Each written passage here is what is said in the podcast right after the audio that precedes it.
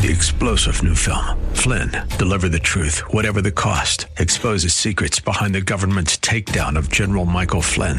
Flynn knew what the intel world had been up to. He ordered the first audit of the use of contractors. This set off alarm bells. He told the truth. He was the most dangerous person for Donald Trump to hire. They had to get rid of Flynn. Flynn, deliver the truth, whatever the cost. Available now. Watch it today. Go to salemnow.com. Salemnow.com.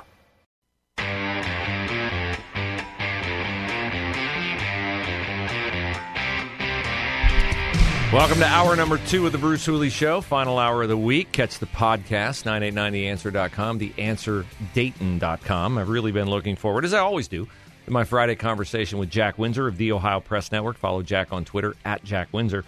Uh, because, uh, Jack, I got to believe you, uh, like me, were outraged yesterday by the way that Matt Taibbi and Michael Shellenberger in congressional testimony were badgered uh, for their sourcing on the Twitter files and were painted as enemies of the state because they dare try to shed uh, a full bright light on things like COVID and government censorship and the like. That had to resonate with you.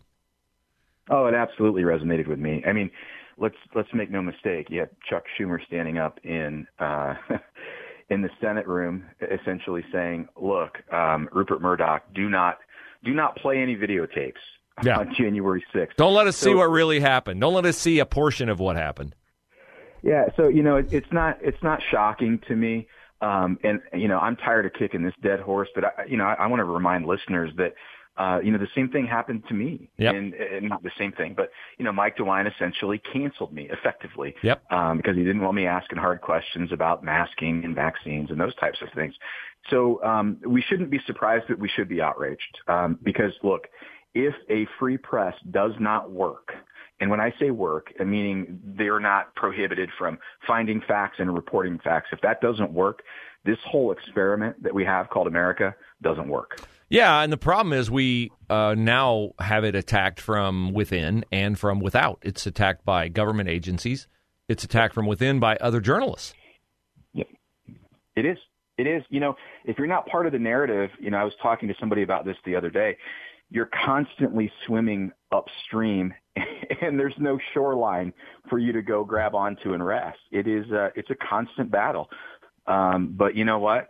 What's the alternative? Because if you if you quit and you give up, then there is no hope. Uh, some days it feels bleak, um, but we'll see. Uh, Listen, 2024 is an important election cycle Oh, because things have to change.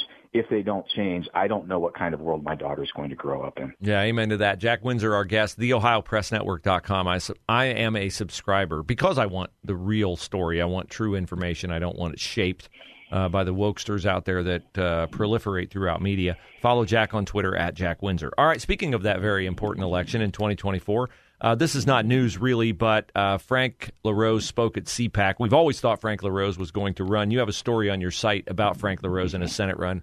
Uh, what are we hearing or thinking or uh, uh, uh, inferring from what's going on with him?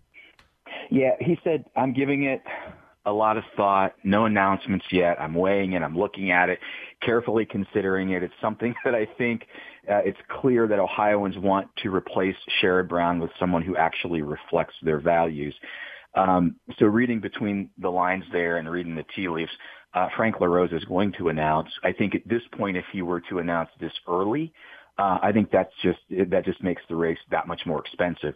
And oh, by the way, this is going to be an expensive race. Matt Dolan is already in, who's independently wealthy and uh, can fund a lot of his own campaign.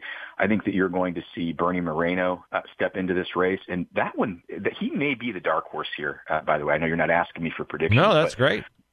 The scuttlebutt is that uh, you know he may get a Trump endorsement, and uh, if if he does, uh, he, he some insiders I've talked to tell me that he has the inside shot on this race for the Republican nomination. Really? Wow, Yeah. that's interesting. Uh, well, uh, I would I would love that because I really think highly of Bernie Moreno. I think he's phenomenal, and we'll just have to stand by and see. I mean, we know Matt Dolan's got deep pockets and he really wants it, but um, uh, he would not be my first choice for that. Now, speaking of uh, state politics, uh, you had the chance on a recent podcast with our Salem uh, Media colleague Bob Frantz in Cleveland to uh, speak with Derek Merrin, uh, the man who should be Speaker but is not. We'd have a very different General Assembly going on if Derek Merrin were the Speaker. Did he shed any light on what happened from the time he was promised the speakership by all the GOP members of the Ohio House and what really transpired, which is Jason Stephens partnering with Democrats to, I believe, compromise with the teachers' unions and Democrats to backdoor and backstab Derek Merrin. Yeah, and this will sound like a shameless plug, and I don't mean it to be, but we wrote an article, uh, I think it was January 2nd, January 3rd, titled uh, Bipartisanship or Betrayal. And what is laid out in that article is a lot of what Derek Merrin reiterated. Uh, you know, essentially, they didn't like how uh, things went. They being Jason Stephens and others, who, by the way, are backed by groups of people who didn't want uh, the legislative path that would have transpired had Derek Merrin won the gavel. Make no mistake about it, there was going to be conservative legislation on these social issues. And uh, there are a lot of people with a lot of money who don't want that to happen, Bruce. That was the essence of it. The question I wanted answered, there were two that I really wanted answered. And, and I said, Derek, why did they do this? And he said, power, you know, somewhat money, but power. This is about power. It's mm-hmm. about power structure. And the other question was, was there a deal? Because Bruce, we've talked about that on your show. How did Jason Stephens get 32 Democrats to side with him uh, to be Speaker? And Derek, I think, navigated it carefully. He said, I, I'm not going to say there was a deal, but there was an understanding. And the understanding had to do with education choice. It had to do with redistricting.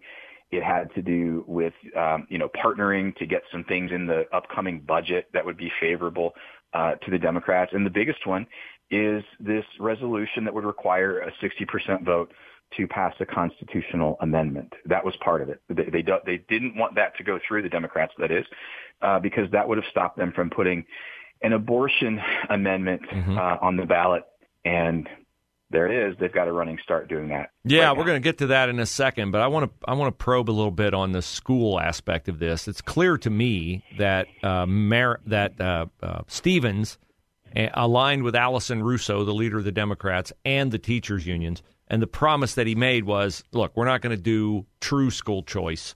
Uh, mm-hmm. We're going to, if we do anything, water it down. I won't advocate for it. I won't get behind it. And it's infuriating to me, Jack, as I watch Arkansas do it. And Matt Mayer mm-hmm. of Opportunity Ohio made a great point yesterday. You know, they the Democrats now, the teachers unions now, are feeding this lie that Ohio can't afford it. They got a some nonpartisan group to say, "Oh, it's one point something billion.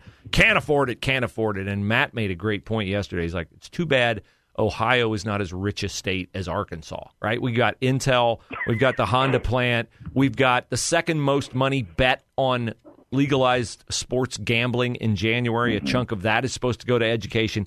We can't afford it, but Arkansas can. Yeah, it's really uncanny, isn't it? How how they divide these issues to try to conquer one of them. um, and if I remember correctly, I think Ohio has a 3.5 billion dollar surplus yep. in the rainy day fund. Yep. And so you have these industries coming in, and you're on one hand you're touting these jobs, right? Thousands of jobs paying 130 to 150 thousand dollars a year, and then you have all of these other uh, subsidiary or sundry jobs and opportunities that will show up and we're pretending like we're we're not going to be collecting tax dollars and that we're not going to be prospering. And then you've got the Honda plant coming in. And you know we're investing in infrastructure that Jason Stephens has a, several bills that uh, are designed to create uh, I don't know these economic communities uh, throughout the state. So it's interesting to me that, you know, the argument is we don't have money, but then you have a Republican governor who basically says, hey, I've lowered taxes and the Ohio economy is going to be one of the top economies in the, in the country, uh, over, you know, over your lifetime. So yeah, those two things don't equal out, do they? No, they do not. Jack Windsor is our guest. He's with the Ohio Press Network. Dot com. Follow Jack on Twitter at Jack Windsor. So you mentioned that one of the fallouts of having Jason Spe- Stephens as Speaker is that we're not going to get uh, protections for the Ohio Constitution requiring 60% of a statewide vote to change the Constitution. And that is big when it comes to the uh, pro life nature of Ohio. Yeah. Ohio has the heartbeat bill, it's been stalled by an activist judge in Cincinnati. But uh, now there's uh, language uh, that's going to be on the ballot about uh, basically codifying abortion rights into law in Ohio. What can you tell us about that language and uh, things that we need to know about it? So um, a little bit of background. Um, you know, the the process has been started. The language has been handed over to Dave Yost. He has approved it. So now it goes to the ballot board, and they basically decide: are there two amendments in here, or is there truly one amendment? Uh, and then this group has to go collect about 413,000 signatures across 44 counties uh, and get at least 5% of the latest gubernatorial vote in each of those counties where they collect signatures. So they have a running start. Now, to your question about language, I'm going to read this verbatim because I think it's important. We got we're running. Um, we got um, about 30 seconds left. All right. So every individual has a right to make and carry out one's own reproductive decisions, including but not limited to decisions on contraception, fertility treatment, continuing one's own pregnancy, miscarriage care, and abortion. Every individual has a right to do all of those things. This is a very broad bill. And then it talks about advancing the individual's health, not protecting the mother's life, but advancing health. So under those two umbrellas, um, you know, up to nine months of abortion and probably LGBTQ plus yeah. transitioning can be protected. Exactly. That's it. That's what they're doing. They're trying to hide the ball. Uh, and again, it's just so disgusting people who don't tell the truth or want the truth told. I know that is not. That is what you fight against. That is what you fight against. That is not your approach to hiding the truth. Jack, I appreciate you. Thanks for coming on. God bless you, Bruce. Thanks.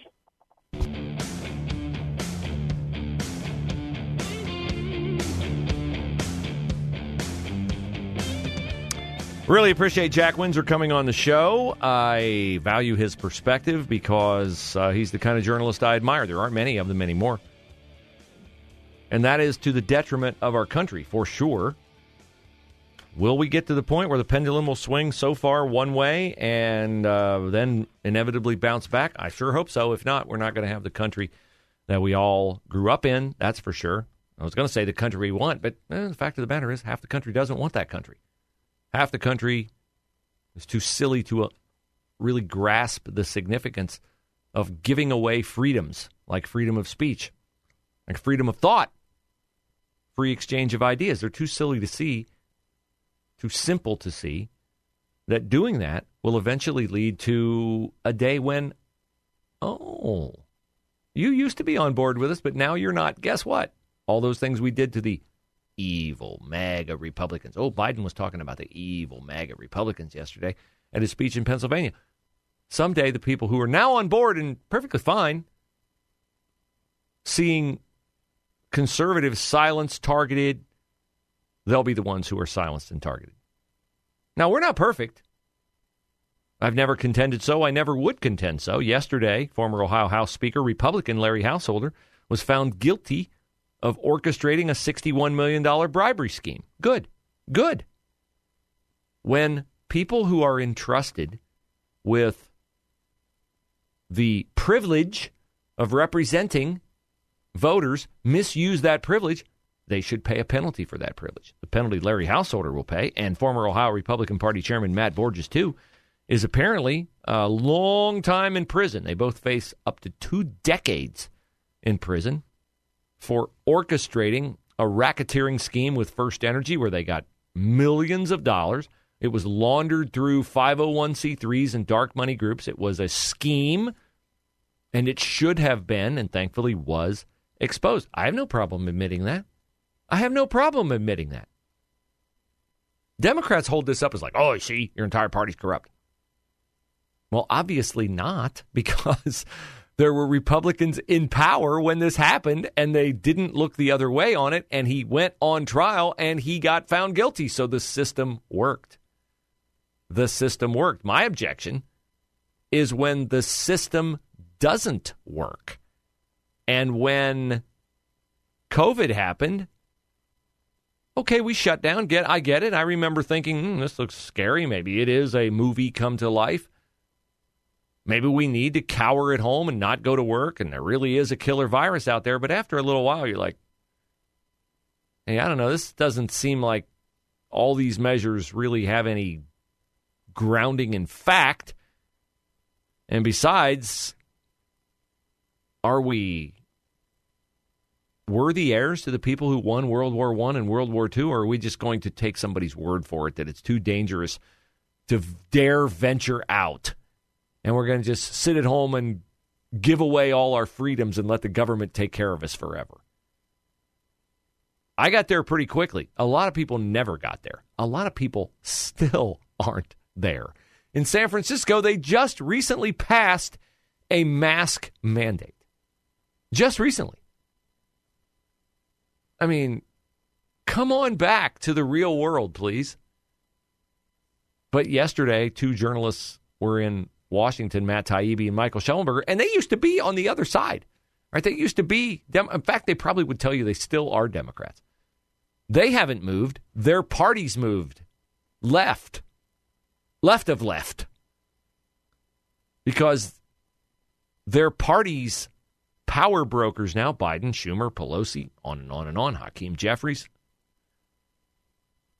They don't believe you're capable of watching videotape of January 6th, forming a view of January 6th that is anything but a 100% endorsement of the fact that January 6th was the worst attack on our democracy since the Civil War, right? Yes, yes, yes. Oh, you disagree? Hmm. Well, nice Twitter account you have there. Be ashamed if something happened to it. And it did happen to it. A lot of people were blocked on Twitter. A lot of people were deplatformed. A lot of people were demonized and still are being demonized because of the fact that they just believed in an open, free, honest exchange of ideas. Nobody used to argue about the importance of that. Now we have people not only arguing about the importance of it, but getting very, very, very upset if you don't agree that some viewpoints just should never see the light of day. It just should never be out there. Now, there are some things that should not see the light of day. And one of the things that should not see the light of day saw the light of day yesterday in Franklin County Common Pleas Court. They were having a murder trial. And as they often do, they played video at this murder trial of Antoine Phillips. He's accused of uh, murdering Jamie Fulton, a 35 year old, on May 18th, 2021. Uh, don't remember the circumstances of the uh, murder, but it's heinous.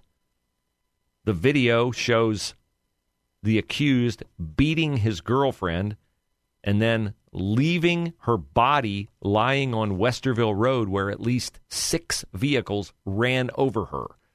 So the point of contention in this murder trial has been did he intend for cars to run over her and kill her? Should he be found guilty of murder in that case, or should he just be found guilty of the domestic violence and he didn't really intend for her? So they decide they're going to play video of his interrogation in court. Except that nobody apparently watched the video they were going to play in court before they showed it in court. And on the video, Mr. Phillips is asked about another crime that he committed. Whoops. Whoops. Another dropped ball by the Franklin County Prosecutor's Office.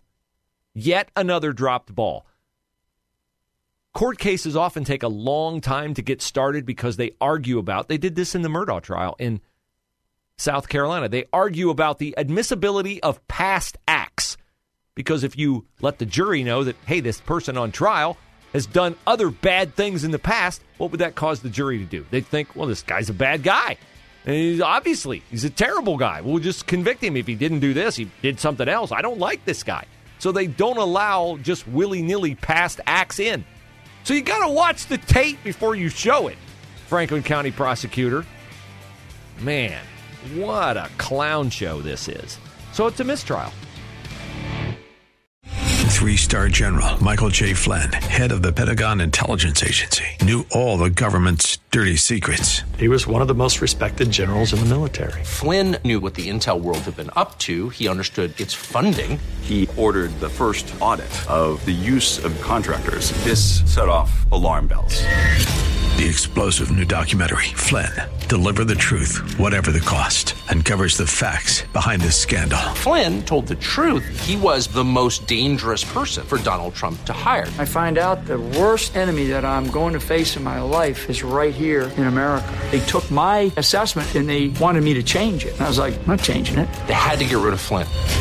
With in depth interviews, archival footage, and never before seen personal records of the man behind the headlines. I just felt like I was drowning. Flynn, deliver the truth, whatever the cost. Available now. Watch it today. Go to salemnow.com. Salemnow.com.